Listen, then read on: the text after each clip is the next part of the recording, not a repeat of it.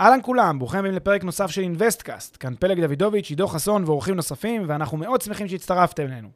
הפרק בחסות רנטפו, פלטפורמת השקעות חכמות בנדל"ן עם האנשים שמאחורי אינוויסטקאסט. רנטפו מאפשרת לכם להשקיע בשקיפות וביעילות בנכסים מניבים, תוך ליווי וניהול מוקפד ומקצועי מקצה לקצה. היכנסו ל-rentpo.com, חפשו השקעה שמעניינת אתכם ותאמו איתנו פגישה דיגיטלית. בנוסף, לפני שנתחיל, נזמין אתכם להצטרף לקהילת המאזינים של אינוויסטקאסט בפייסבוק. חפשו אינוויסטקאסט בשורת החיפוש והצטרפו לקהילה. ועכשיו לפרק נוסף של אינוויסטקאסט.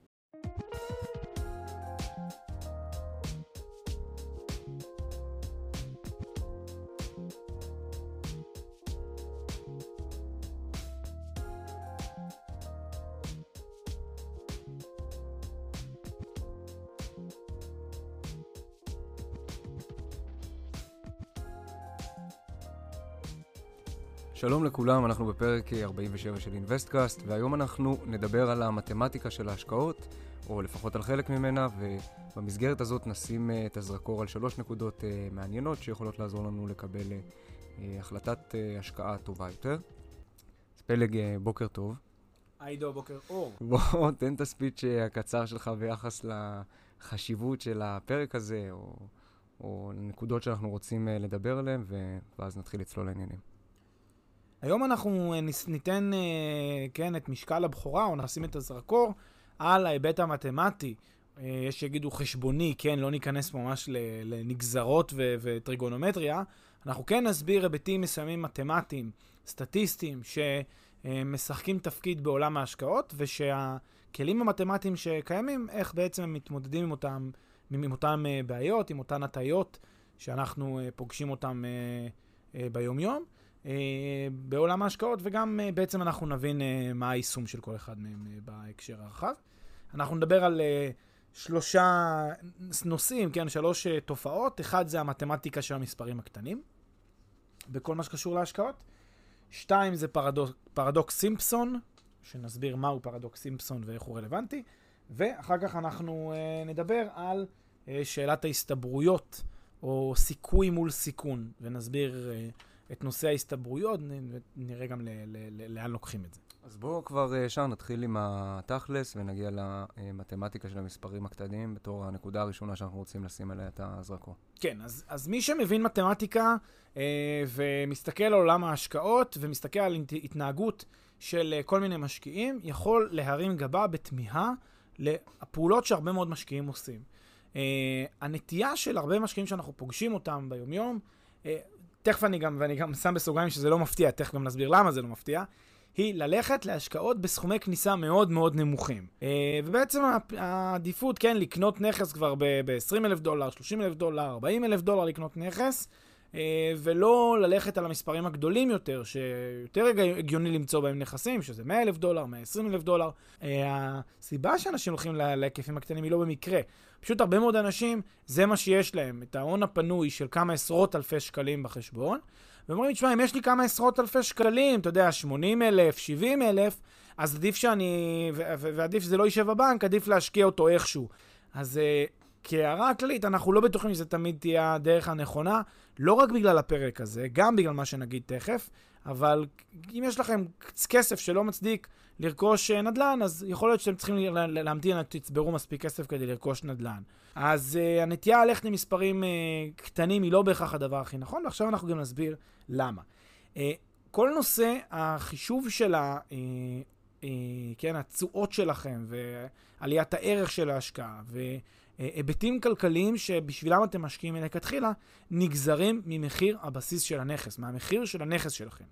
עכשיו, כשאתם נכנסים להשקעה, אתם הרבה פעמים מניחים שההוצאות הנלוות להשקעה, הוצאות המעטפת, יהיו פרופורציונליות לעלות, לעלות הנכס, לעלות ההשקעה. כן, אתם מניחים שיש קשר בין כמות הכסף שאתם תצטרכו להוציא בשביל לקנות את הנכס, לבין כמות הכסף שתסייע לכם לקנות את הנכס הזה. אה, וזה לא תמיד המצב, למעשה אף פעם זה לא המצב. אה, נכון שיש הוצאות שנגזרות באופן ישיר משווי הנכס. כן, יש מדינות שבהן נהוג ששכר טרחת עורך דין היא נניח אה, חצי אחוז משווי העסקה. וששכר, לא יודע מה, חברת ניהול הוא לא יודע מה, 10% מההכנסות. אז זה מתח באחוזים, אז זה קל מאוד לחשב, קל מאוד להבין שזה פרופורציונלי לשווי הנכס. אבל יש המון הוצאות שאינן פרופורציונליות, שיש להן סכום מינימום, או שאין להן סכום מינימום אבל הן לא פרופורציונליות, הן פשוט קבועות. כן, אגרות, תשלומים לרשויות, כל מיני היטלים מסוימים שמטילים עליכם, כל מיני עלויות אה, טיפול, אה, אפילו משלוחים בחברות אה, משלוחים בינלאומיות, כן? כל אחד, אפילו בן אדם שעושה משלוחים בינלאומיים של אה, חומר שהוא צריך לשלוח לחו"ל כמה פעמים במהלך ההשקעה, הדבר הזה מצטבר, ומשלמים אה, את העמלות, משלמים את האגרות, משלמים את ההוצאות השוטפות. כל הדברים האלה, לפעמים אין להם את, ה, את החלק האחוזי, אלא זה סכום שנגזר, ממה? מ, מ, כן, מהמחיר של זה בשוק. אם, אם עולה לקנות איזשהו מוצר מסוים בשוק המקומי X, זה לא, אף אחד לא יגיד לך, אוקיי, בגלל שהנכס שלך שווה 20 אלף דולר, אז המקרר לא עולה לך אה, 2,000 אה, אה, שקל, הוא יעלה לך רק 1,000, 1,000 שקל, כי זה מתחשבים בך כי אתה קונה נכס זול. מן הסתם זה לא עובד ככה. אז אה, יש הוצאות שהן הוצאות מינימום. אתה לא תוכל לרדת מתחתם, מבלי קשר לשאלה מהו היקף ההשקעה שלך. אה, וכשזה המצב, אנחנו מקבלים סיטואציה שבה שיעור ההוצאות מתוך היקף ההשקעה אה, גבוה, אוקיי? כלומר, ההוצאות שלך, הרכיב של ההוצאה מתוך ההשקעה, הוא מהווה נתח גדול יותר ככל שסכום ההשקעה שלך נמוך יותר. לדוגמה, אם יש לך נכס של 50 אלף דולר, או אם יש לך נכס של 150 אלף דולר, יש משמעות דרמטית לרכיבים כלכליים שנכנסים כאן שהם אה, רכיבי מינימום כאלה, הוצאות נלוות מינימום כאלה. אם למשל יש דמי ניהול קבועים של 5,000 דולר, הוצאות משפטיות, due diligence, inspection לנכס, לא יודע, זה עולה 4,000 דולר, יש לך עוד אגרות ועמלות ועוד כל מיני דברים כאלה של 1,000 דולר, קיבלת הוצאות סך הכל 10,000 דולר, כן, 5,000 ועוד 4,000 ועוד 1,000, קיבלת 10,000 דולר. עכשיו, בנכס הראשון, ההוצאות מהוות 20% מערך הנכס. היה נכס של 50 אלף דולר, 10 אלפים אה, דולר זה רק אותן הוצאות נלוות. הן מהוות 20% מתוך שווי הנכס. בנכס השני, ששווה 150 אלף דולר, זה מהווה רק 6.67%, יותר סביר. זה בדרך כלל גם הראונד קוסט הסבירים, של בערך 6, 7, 8 עד 10 זה סביר. אבל בנכס הראשון קיבלנו 20 מערך הנכס. עכשיו אפשר מיד לשאול, מה אכפת לי מהאחוזים? מה אכפת לי כמה זה יוצא באחוזים? אבל המשמעות של זה היא דרמטית. היא משנה בצורה קיצונית את, ה, את, ה, את ההשקעה שלכם. כי הנכס הזה שקניתם לא עולה לכם באמת 50 אלף דולר. הוא עולה את ה-50 ועוד ה-10,000. הוא עולה גם את ה... כולל כל ההוצאות הנלוות, הוא עולה 60 אלף דולר. עכשיו אתם מבינים שקניתם נכס ב-50, ש-20% ממנו זה רק ההוצאות הנלוות לרכישה. זה מגדיל לכם את, הנכס בצורה משמעותית. עכשיו תחשבו כמה הרנט, דמי השכירות שאתם צריכים לקבל, צריכים להיות דרמטיים, גבוה, דרמטית גבוהים יותר כדי שתקבלו את התשואה שציפיתם לה. הרבה פעמים גם יראו לכם את ה... כן, יגידו לכם, הרנט הוא כזה, והנכס הוא כזה. תגזור לבד את התשואה, התשואה שלך תצא 12%. מה שאתה לא מבין זה שכל ההוצאות הנלוות זה עוד איזה עשרת אלפים דולר, עוד איזה עשרים אחוז משווי הנכס, פתאום התשואת שכירות שלך יורדת לך, לא יודע, ל-8 אחוז, 7 אחוז, 6 אחוז, וזה עוד לפני אה, כל ההוצאות של הניהול שכרוכות בנכס הזה. פתאום זה משנה לך את ההשקעה בצורה דרמטית. אז אה, הדבר הנכון שצריך לקחת בחשבון זה כשאתה מסתכל על ההוצאות הנלוות, אתה חייב לשים לב מתוך, מה החלק שלהם מתוך השלם. אבל אני גם אגיד יותר מזה, אני גם אגיד יותר מזה. הנושא של האחוז שמשפיע פה על, ה, על, על מחיר הבסיס, הוא גם משפיע עליך מכיוון, בזמן אחר, בזמן המכירה. כשתרצה למכור את הנכס הזה, תחשבו מה אתם עושים. כשאתם קונים נכס ב-50 אלף דולר, ש-10 אחוז, ש-10,000 דולר זה רק ההוצאות הנלוות, כלומר 20 אחוז זה רק ההוצאות הנלוות. מה עשיתם? ייקרתם את הנכס ב-20 אחוז. אוקיי? אתם כאילו קונים את הנכס, כמובן במחיר השוק, כי אנחנו אמרנו שאין אין פה נכסים מתחת למחיר השוק שרק מחכים לכם, אז אתם קונים אותו פחות או במחיר השוק. שילמתם עוד 20% מעל הערך של הנכס, רק על אגרות, הוצאות ודברים אה, מסוימים כאלה שמכבידים את המחיר שלו. זאת אומרת, עכשיו הנכס הזה, 20% ההפרש הזה שיצרתם, זה כאילו שילמתם מעל מחיר השוק שלו. עכשיו, ברגע שבו אתם, אה, עוד לא יודע מה, תרצו ל- ל- ל- לבנות פה על איזשהו capital gains, כן, עליית ערך כזאת, אתם צריכים לעלות 20% בעליות ערך שוקיות, כדי בכלל לתקן חזרה לשווי שאתם קניתם מלכתחילה. כדי להחזיר את כל העלות שהשקעתם. כי הרי מי, ש... מי שתמכרו לו את הנכס, רואה מחיר של 50, הוא לא רואה מחיר של 60 כמוכם. בגלל כל ההוצאות הנלוות שהיו לכם, ובגלל כל זה שאתם גרים ב- בישראל וכולי. ו... בדיוק, אני חושב שזה רלוונטי במיוחד למשקיע זר שמנסה בקצה למכור לשחקן מקומי. כמובן, ככל שהעסקה יותר מורכבת, אז העלויות האלה יש להם חלק יותר דרמטי מה... מה... זה בדיוק ההיבט המתמטי כאן, שכשאתה מסתכל על המחיר בסיס פה של ה-50, אז המתמטיקה הזאת מראה לך את, ה, את ההשפעה הזאת, ההשפעה הדרמטית, תכף נראה את המוצע המשוקלל, אתה גם תראה כמה להשפעה הזאת יש דרמטיות, אבל רק כדי לסבר, להסביר אותם, אתה בעצם קונה 20% מעל המחיר שהוא, השוק של הנכס הזה, כי שילמת עוד 10,000 דולר. אגב, בנכס הראשון, שדיבר, בנכס השני שדיברנו עליו, שעולה 150 אלף, אז זה רק 6% מעל המחיר שלו. אתה תוכל לתקן את זה בשנה אחת כבר עלית, כבר תיקנת את זה, אז אתה בסדר. אבל בנכס הראשון אתה עולה 20 אחוז, כלומר אתה צריך שכל השוק יתקן 20 אחוז כלפי מעלה, כדי שבכלל תוכל להחזיר רק את ההשקעה שלך. זה בגדול הרעיון. לפני שנמשיך, כמה שניות מזמנכם. הפרק בחסות רנטפו, פלטפורמת השקעות חכמות בנדל"ן עם האנשים שמאחורי אינוויסטקאסט. רנטפו מאפשרת לכם להשקיע בשקיפות וביעילות בנכסים מניבים, תוך ליווי וניהול מוקפד ומקצועי מקצה לקצה. היכנסו ל-rentpo.com, חפשו השקעה שמעניינת אתכם ותאמו איתנו פגישה דיגיטלית.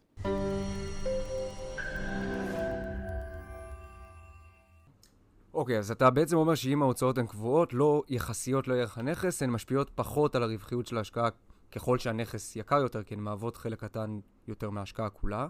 אם לעומת זאת ההוצאות יחסיות לערך של הנכס, לא קבועות, נניח העבודה של אה, העורך דין היא אחוז מערך הנכס ולא מחיר קבוע, אז למעשה אין השפעה אה, למחיר של הנכס על אה, כדאיות ההשקעה, נכון?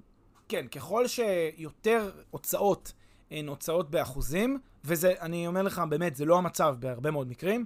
גם עורכי דין יגידו לך, אני מוכן לעשות לך חצי אחוז משווי העסקה, אבל מינימום 2,000 דולר. אני לא עובד בפחות מ-2,000 דולר, לא שווה לי. יהיו לך את האלה שיגידו לך את המינימום, אז הנה, המינימום הזה שובר את החצי אחוז, כי אתה תראה בפועל, אתה משלם לו 0.9 אחוז, לא חצי אחוז.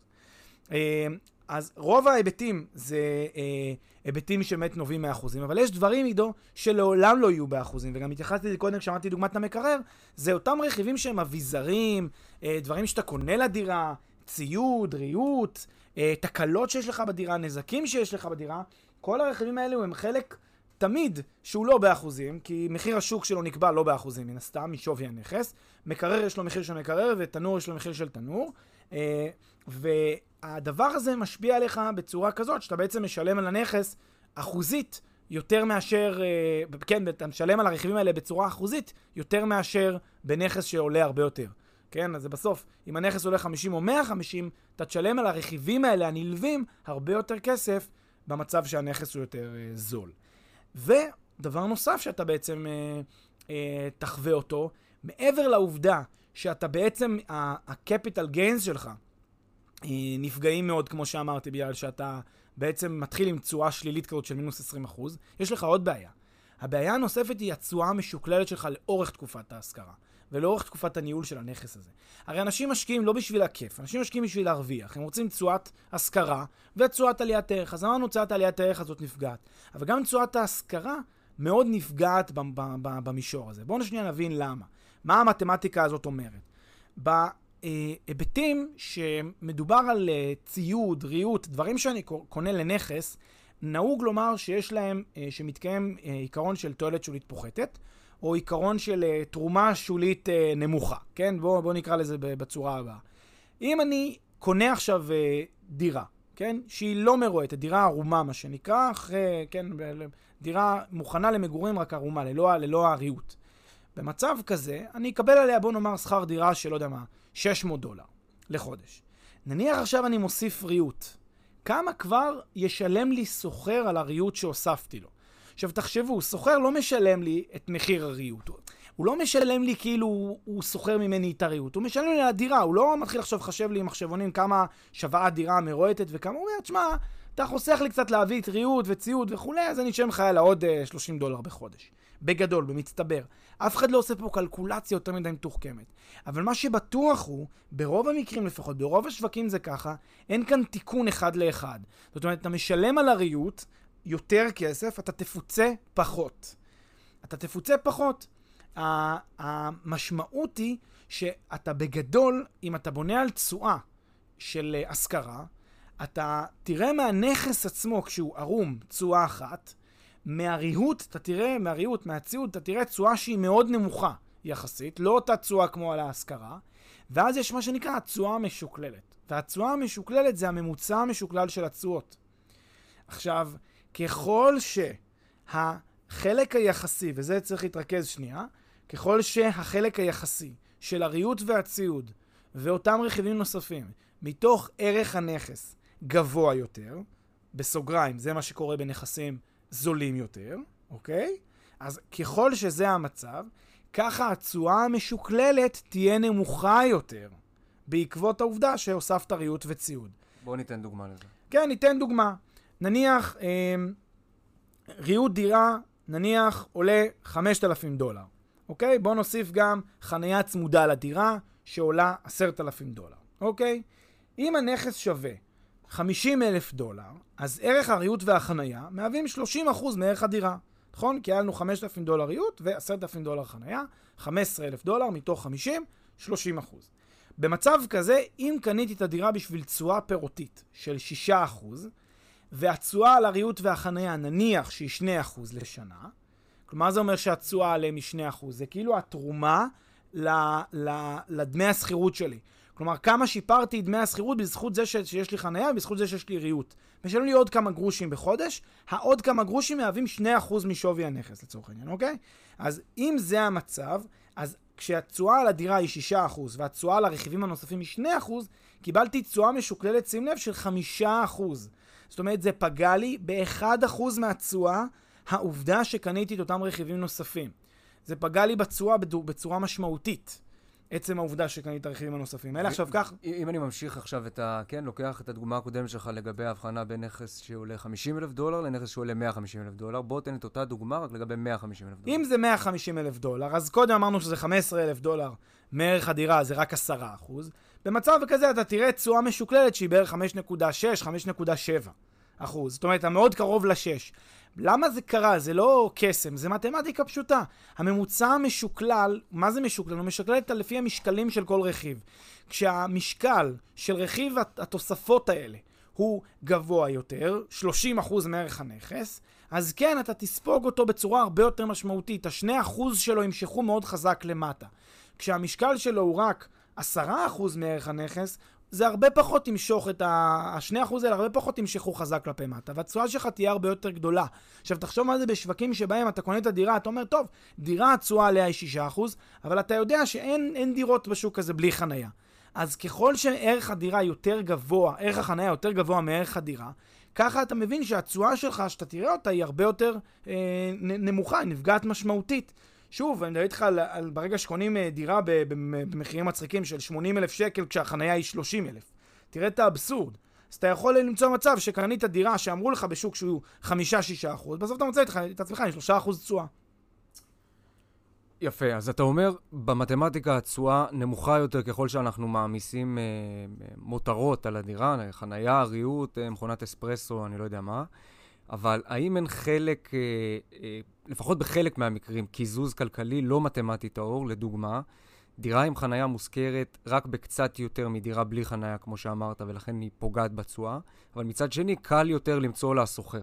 לצורך העניין. מה אתה אומר? זה מה שתמיד אה, בא אותו סנגור של חניות, או אותו סנגור של ריהוט, ובא ואומר לי, כן, אבל לא תצליח להשכיר פה בלי חניה או עם חניה. אז קודם כל, אה, אני חושב שהשוק קצת יותר אה, כן, אם אין, אם אין מגבלות כמו תקן חניה, דברים מהסוג הזה, אני חושב שהשוק יודע להתמודד על דירות כאלה ודירות אחרות. כמובן צריך ללמוד את השוק, לראות את המאפיינים הספציפיים שלו.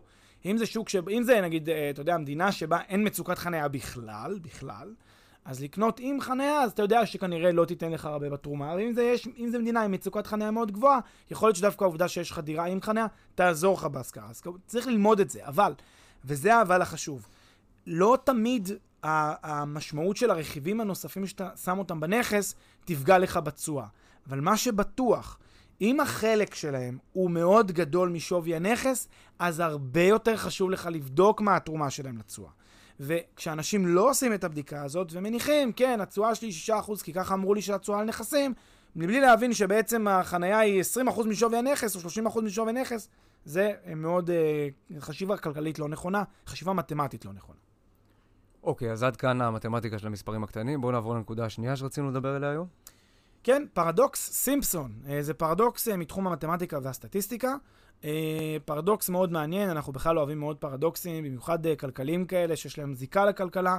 והפרדוקס הזה הוא, הוא מכונה פרדוקס, אף על פי שאם חושבים עליו שנייה רגע לעומק, מבינים שכן, כמו הרבה פרדוקסים, הוא בעצם לא באמת פרדוקס. מה הוא אומר? אתה יודע, זה, הדרך הכי טובה להסביר אותו, זה כמו המשפט ה, ה, הידוע הזה ש, של האינבסטקאסט, כן? אה, אחד מכל חמישה מאזינים באינבסטקאסט הוא סיני. כן? אתה יודע, זה מין כזה אמירה מצחיקה כזאת, להגיד אחד מכל חמישה מאזינים לאינבסטקאסט הוא סיני. למה זה ככה? כי אחד מכל חמישה אנשים על פני כדור הארץ הוא סיני, זה נכון, סטטיסטית.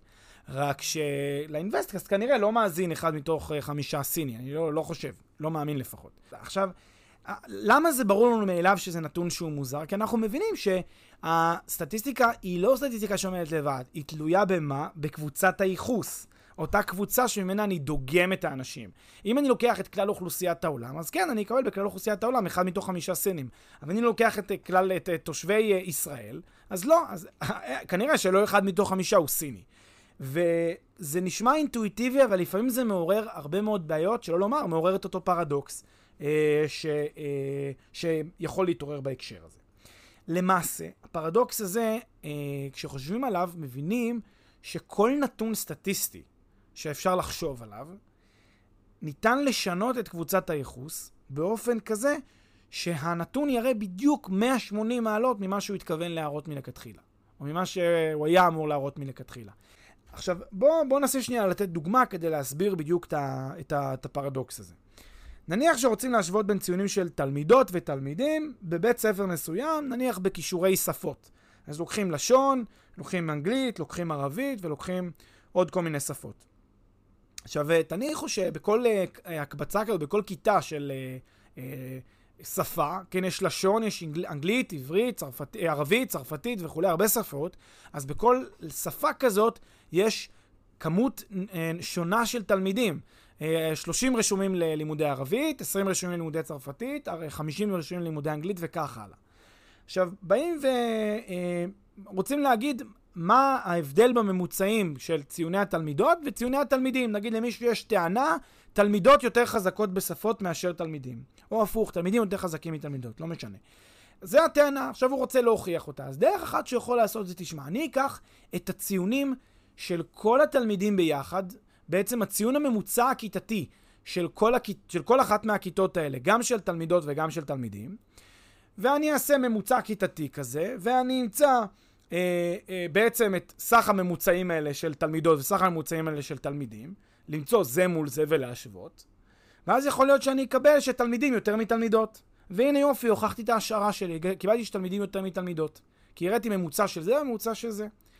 מה אומרת אה, הטענה שמאחורי פרדוקס סימפסון? שאם אתה משנה את קבוצת הייחוס שלך, אתה יכול לקבל בדיוק את הטענה ההפוכה, בדיוק את הנתון ההפוך שאתה רוצה להוכיח. מה אתה יכול למשל לעשות? לא לעשות איזה ממוצע רחב כזה שמתייחס לכל השפות גם יחד, אלא להתייחס פר שפה. לראות בערבית ככה, זה, זה, זה הפער. ב, ויש, לא יודע מה, 30 תלמידים ו-20 תלמידות. באנגלית יש 50 אה, תלמידות ו-15 תלמידים וזה הממוצע. וככה לעשות לכל אחד לפי משקלות, לפי המשקל של כל אחד מהתלמידים אה, בכל אחד מה, מההקבצות האלה, בכל, אחד מה, בכל אחת מהשפות האלה. ואז אתה סוכם את זה, ופתאום אתה מגלה הפלא ופלא, שבדיוק 180 מעלות תוצאה. אתה מגלה שדווקא הממוצע של התלמידות, לפי שיטת החישוב הזאת, לפי שינוי קבוצת הייחוס, גבוה יותר מממוצע של התלמידים. זה נכון סטטיסטית, וזה נכון סטטיסטית. איך זה ייתכן ששני הדברים האלה הם אמיתות סטטיסטיות, שהם כל מה שזה היה לשנות את קבוצת הייחוס, אבל זה אותם תלמידים. לא שיניתי שום דבר חוץ מזה, זה אותם תלמידים, רק עשיתי נ, נ, זווית מבט שונה בעצם לסיפור הזה, וקיבלתי שתי תוצאות אה, שונות סטטיסטיות. וזה אולי הנקודה פה מאחורי הדבר הזה. אז זו באמת, אה, הרבה פעמים הסיבה שבגללה אומרים שמנתונים אה, מספריים יבשים אפשר לחלץ כמעט כל מסקנה, תלוי בפוזיציה של מי שרוצה לעשות שימוש במספרים האלה. זאת גם הסיבה שהרבה מחקרים או מסקנות של חוקרים לפעמים מאוד מאוד מוטות, נקרא לזה ככה, או לפחות הביקורת כלפיהם יש מוטות, אבל איך כל הסיפור הזה קשור להשקעות? הסיפור הזה מאוד קשור להשקעות, בעיקר בכל מה שקשור למידע המעובד ולא הגולמי שמשקיעים מקבלים ממי שמעבד להם את המידע ומנתח אותו בשבילם ולועס אותו בשבילם. אחד הדברים שאנחנו מאוד מעודדים משקיעים לעשות, אגב, זה לא רק, לא רק בפוזיציה של משקיעים, אנחנו חושבים, בכלל בחיים זה נכון. כשמשווים בין מחירי סלולר ומחירי טיסות, וכשמשווים בין מבצעים, וכשמשווים בין איפה לגור, אחד הדברים הכי נכונים לעשות זה אף פעם לא לשמוע את המידע המעובד. אלא לקבל את הנתונים הגולמיים, ואז אתם תעשו את העיבוד לעצמכם, אתם תעשו, את אתם תבדקו. אתה יודע, אחד הדברים שתמיד רואים, אתה פתאום פותח עיתון, אתה רואה כתבה שהכותרת שלה זה, לא יודע מה, בשנת 2018 או שנת 2019 עלייה של 20% בכמות הזה והזה. אתה מסתכל בתוך, בתוך הכתבה, אתה רואה, הם, הם באופן מכוון, בכוונת מכוון, בחרו קבוצת ייחוס כזאת, שתראה בדיוק את המסקנה שהם רצו להציג בעיתון. אם הייתם מראים לי את הנתון 60 בשנת 2019, 54 בשנת 2018, הייתי אומר, אוקיי, קודם כל יש פה עלייה של 6, בוא שנייה נבין מי זה ה-60, מי ה-54, אז הייתי יכול להבין בדיוק מה הנתון. ואז הייתי מבין, טוב, בשנת 2018 הם התייחסו לקבוצה כזאת, הקבוצה קצת השתנתה, בכלל לא בטוח שהנתון שהצגתם בעיתון הוא נכון.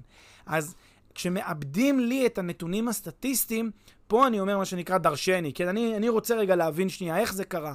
בגלל זה אני מציע, גם כשקוראים עיתונות וגם כשקוראים, שומעים מבצעים, דברים מהסוג הזה, תמיד לבקש לראות את הנתונים הגולמיים, או לפתוח את הכתבה, לא לקרוא רק את הכותרת, לפתוח את הכתבה, שלא יאבדו עבורכם את הנתונים. ואתם תוכלו לבחור את קבוצת הייחוס בהתאם להבנתכם. ואם תראו שכמה, שאפשר להגיע לכמה תוצאות שונות בעקבות כל מיני קבוצות ייחוס שונות, ת, תבינו גם את זה, אבל אתם תעשו את הניתוח לעצמכם. עכשיו, בעולם ההשקעות זה, זה נכון על אחת כמה וכמה, כי בדרך כלל מי שמאבד את הנתונים עבורכם זה אנשים בעלי אינטרס. אינטרס למכור לכם השקעה שהיא לא בהכרח טובה לכם. ולכן זה ביתר סט מתעורר. באיזה אופן אתם צריכים להיות מפוקחים ומבינים את הדבר הזה? אתם צריכים לבקש את הנתונים הגולמיים ולבדוק על בסיסם. אחד המקרים שבהם הכי נפוץ העיוות הזה שיכול להיות של פרדוקס סימפסון זה בכל מה שקשור לעליות ערך. עליית ערך אה, שוקית למשל. בא מישהו ומראה לכם, תשמע, כלכלת המדינה הזאת, על אה, מחירי הנדל"ן במדינה, עלו אה, בעשרות אחוזים במשך השנים האחרונות. קודם כל יפה מאוד, הכלכלה צומחת. אבל המצב הזה הוא נתון מאוד מאוד מעובד ומאוד מאוד גס. כי מה הוא מנסה להשתיל לכם בראש? שים לב, זה מלמד אותך על השוק הזה שעכשיו אני מנסה למכור לך בו נכס. עכשיו, מי, יודע, מי אמר שהשוק הזה עלה בהלימה ביחד עם כל השוק? בכל המדינה באותה, באותה, באותן שנים. אולי הוא לא זז, אולי הוא ירד, אולי הוא עלה יותר, אנחנו לא יודעים. אבל אתה לא יכול לתת לו להניח בשבילך את, ה, את המבוקש, שהשוק מגיב בהתאם ל... כן, למה שעשה, אותו שוק ספציפי מגיב בהתאם לשוק הכללי. ולכן, כשמדברים איתכם על עליית ערך שוקית, וזו רק דוגמה כמובן, אז אתם צריכים לזכור, זה מתייחס לכל השוק רבתי, לכל המדינה. והדרך הנכונה לנתח את זה היא תמיד להסתכל על השוק הספציפי. העיר הספציפית, הרובע, השכונה, סוג הנכס, ולרדת, לרז... להגדיל את הרזולוציה כל פעם כדי למצוא בדיוק את מה שרלוונטי לכם. ותגיד, מה קורה אם אה, אין את אותו נתון ספציפי שאנחנו מחפשים? נניח, כשאני פותח דה מרקר אה, בסוף שבוע ורואה שהערך של הנכסים בתל אביב עלה ב, לא יודע, 0.6% בחודש האחרון, אני לא יודע כמה עלתה שכונת התקווה וכמה עלתה רמת החייל. אז אולי בארץ יש uh, פתרונות uh, uh, לש, לשאלות האלה, אבל זה לא בהכרח נכון לכל שוק בעולם. מה, מה עושים? שאלה מצוינת, וזה בדיוק יפה להמחיש את זה עם, עם הדברים האלה. אנחנו צריכים לה, להפעיל את השכל הישר. כמובן, אין לנו, אין לנו תמיד את היכולת לדעת איך זה בחו"ל, אבל... ואז צריך לה, לפחות לקבל הסברים ממי שמתיימר לספר לנו את ההבדלים, את הדומה והשונה. אבל למשל בתל אביב, יש לך את האינטואיציה. אתה אומר, טוב, תשמע, אם תל אביב עלתה 0.6% באיזשהו חודש, אז אני יודע מה זה תל אביב. תל אביב בגדול זה אותן שכונות של המרכז, שכנראה זה זאת בהלימה עם, ה, עם התנועות בשוק, פחות או יותר. איפה אנחנו נראה שינויים קיצוניים יותר? באותן שכונות שוליים. שם יכול להיות שאולי הירידה, שם יכול להיות שאולי העלייה. שם הנתון הוא פחות יציב, הוא פחות חזק. כמובן, אפשר גם להגיע למסקנה הפוכה. אם אני רואה שרוב העסקאות בחודש מסוים היו דווקא בשכונת התקווה, כמו שהצגת, אז אני יכול להניח ש-0.6 דווקא משקף יותר את שכונת התקווה ופחות את צפון תל אביב. אז בעצם, ה, ה, לפחות אבל אני יודע מה אני צריך לבדוק, מה אני צריך לחקור בתהליך הזה של הירידה ברזולוציה של השווקים. אז יש כאן איזשהו תהליך של פשרה. אני מוותר, אם אין לי את הנתון הספציפי על השוק הרלוונטי, אני עושה תהליך של פשרה. אני מנסה לבדוק מה הדומה והשונה בין הנתון הגולמי שיש לי לבין הנתון הספציפי על השוק. אני יכול לקחת כל מיני הנחות, שכנראה כשיש עלייה של 0.6 זה מתייחס לכל הגדלים של הדירות, או לדירה ממוצעת. אולי דירות קטנות עלו יותר, אולי דירות קטנות עלו פחות, אבל לפחות אני מבין את גבולות הגזרה של, ה, של הדיון. אה, אני יכול לתת כל מיני הנחות כלכליות כאלה סבירות. להגיד שסביר להניח שאם יש עליית ערך, אז הדירות הקטנות עלו קצת יותר, כי זה באמת משקף שווקים, בדרך כלל הן קצת יותר מגיבות, קצת יותר זזות, הן גם ירדו אם יש ירידות קצת יותר, זה מה שמאפיין את, ה, את האופי הזה של הנכסים. ואני יכול גם להניח כל מיני הנחות הפוכות, הכל כמובן כתלות אה, בשאלה מה מצב השוק ומה המאפיינים שלו.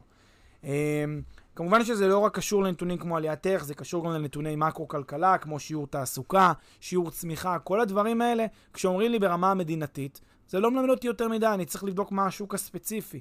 אנשים כל הזמן באים להתייעץ איתנו, יש איזה עיר באיזה מדינה, עיר קטנה, עיר של מפעל, שניים, זה מה שיש שם, ופתאום אנשים התחילו לקנות שם נכסים, יש שם 5,000 תושבים. די מדהים אותי, ואנשים אומרים לי, כן, כל המדינה עלתה 10% השנה. בסדר, המדינה עלתה, ולא יודע מה, כל האוכלוסייה במדינה גדלה ב-20% בעשור האחרון. בסדר, האוכלוסייה גדלה, פה יש 5,000 איש. כמה אנשים הגיעו לשם בתקופה האחרונה? אה, אני לא יודע. אני... אז בעצם הנתון שחסר לך זה השוק הספציפי, אתה לא משקיע עכשיו בכל מדינה, אתה משקיע בעיר הזאת, באותה, באותו יישוב. אה, גם אה, נתונים של הגירה שלילית וחיובית, הרבה פעמים אנשים אומרים לי, כן, יש הגירה חיובית למדינה. וכשאתה נכנס אתה מגלה שבעיר הספציפית שאנשים רוצים להשקיע יש הגירה שלילית, בורחים ממנה. או להפך, אתה רואה עיר שאנשים יש ממנה הגירה שלילית, אבל אתה יודע על אזורים מסוימים בעיר, שזה אזורים, לא יודע מה, מפותחים, אזורים שלא יודע מה, יש שם דווקא הגירה חיובית או הגירה יציבה, כן? כמות יציבה של אנשים שלא עוזבים בגלל שיש שם, לא יודע מה, מוסדות אה, לימוד או אה, מרכזי תעסוקה יציבים. אז אי אפשר תמיד להסיק מנתון מסוים שמתייחס ל, לרבתי, למקרו, להתין, לה, להסיק מיד למיקרו, וזה בעצם הפרדוקס. אוקיי, okay, מעניין, ובאמת, גם בהיבט של עליית ערך, גם בהיבט של נתונים מקרו-כלכליים, גם בהיבט של נתונים אה, דמוגרפיים, כמו שאמרת, תמיד יש את האתגר הזה של פרדוקס סימפסון. אה, ואם אני אסכם את הנקודה הזאת, אז אפשר לומר שככל שיש יותר מידע בשוק שבו אנחנו פעילים, אז רק צריך להיות מודעים לפרדוקס הזה ולבחון את הנתונים של השוק הספציפי שבו אנחנו פועלים. וככל שמדובר בשוק שיש פחות מידע לגביו, אה, כדאי באמת לנסות לעשות את הפשרות האלה שדיברת עליהן קודם. אה, נגיע לנקודה שלישית? כן, בהחלט נגיע לנקודה השלישית, והיא נקודה גם כן אה, מאוד מעניינת, והיא קשורה להסתברויות וסיכוי מול סיכון, ולשאלה של בעצם חיתוך הסתברויות או הכפלת הסתברויות. בכלל נושא של תרחישים, כן, התרחשות של מאורעות בסטטיסטיקה ובהסתברות, היא שאלה מאוד מרתקת. הדבר שמעניין בה זה איזו פעולה אני צריך לבצע. ו... כש, ו, ולמה בעצם כשיש לי הרבה מאוד מאורעות שתלויים אחד בשני, אז ההסתברות להתממשות של כולם ביחד היא מאוד מאוד נמוכה. בואו נסביר למה, למה הכוונה. נניח אני עכשיו לוקח מטבע ומטיל את המטבע ואני שואל מה הסיכוי שיצא פאלי. בסדר, עכשיו הסיכוי שיצא פאלי, כמובן למטבע, הוגן, זה חצי. אז אני ישר חושב על ג'ורג' מהפרלמנט, כן. ואני מדמיין לי 100 אחוז. נכון, אבל... כבר דיברנו על זה פעם, אבל uh, בגדול, אם זה מטבע הוגן, אני מקבל 50-50 שיצא פאלי. כמובן. מה הסיכוי שאני אצליח להוציא פאלי שלוש פעמים ברצף? פאלי אחרי פאלי אחרי פאלי, שוב מטבע הוגן, הסיכוי הוא חצי כפול חצי כפול חצי. חצי בשלישית. למה אני עושה פה כפל? כי אני בעצם קושר כתלות של חיתוך, כן? הסתברות אחת כפול ההסתברות השנייה, כפול ההסתברות השלישית, הם כולם תלויים אחד בשני. גם זה צריך לקרות, גם זה צריך לקרות וגם זה צריך לקרות, כדי שאני אענה על על התנאי שיצא לי פאלי אחרי פאלי אחרי פאלי. מה ההסתברות שאני אצליח בהטלת אה, שלוש פעמים מטבע להוציא פעם אחת פאלי לפחות? אז זה כמו ההסתברות שאני, כן, לא אצליח בכלל להוציא אה, פאלי, רק אחד פחות זה. כן, אני אקח את, ההסת... את הסיכוי שיצא לי עץ כפול עץ כפול עץ, ואז אני עושה אחד פחות ההסתברות הזאת, כדי למצוא מה הרכיב הזה אומר. עכשיו, למה, למה אמרת את הנקודות האלה של הכפל ואת האחד פחות? למה זה בכלל משנה? כי חשוב להבין שכשיש מאורעות תלויים, במתמטיקה, בסטטיסטיקה, התלות שלהם, בתורת הקבוצות במתמטיקה, התלות בין המאורעות, כשהם אחד בשני, היא פעולה של כפל. זאת גם בדיוק הסיבה בעולם ההשקעות, שיש הבחנה חשובה מאוד בין מיזמי סטארט-אפ, חברות הזנק, חברות הייטק, כן? אה, למיזמי נדל"ן עתירי סיכון, לבין נכסים מניבים וסולידיים ועסקאות סולידיות אחרות, אג"חים למיניהם. אה, הסיבה שבגללה השוק מתמחר על דרך של התשואה, על דרך של הסיכונים, את אותן השקעות קשות, אותן השקעות יזמיות קשות, כבעלות תשואה גבוהה, אבל עם סיכון מאוד גבוה, היא בדיוק בגלל נושא ההסתברות הזה. בואו נסביר את זה. נניח אני עכשיו מקים חברת הזנק בתחום מסוים, סייבר. עכשיו, כדי שחברת ההזנק הזאת תהיה שווה מיליארד דולר בעוד שנה, כדי שזה יהיה השווי שלה, צריך להיות פה רצף מאורעות, אחד אחרי השני, חודש אחרי חודש צריך להתקיים איזשהו מאורע ועוד מאורע ועוד מאורע ועוד מאורע, וכולם תלויים אחד בשני. זה כמו פאלי, אחרי פאלי, אחרי פאלי, אחרי פאלי, אחרי פאלי, אחרי פאלי. המון מאורעות שכולם תלויים אחד בשני. עכשיו, אתם מבינים, כשמבינים את הדבר הזה, מבינים גם למה רק אחד ממאה מצליח.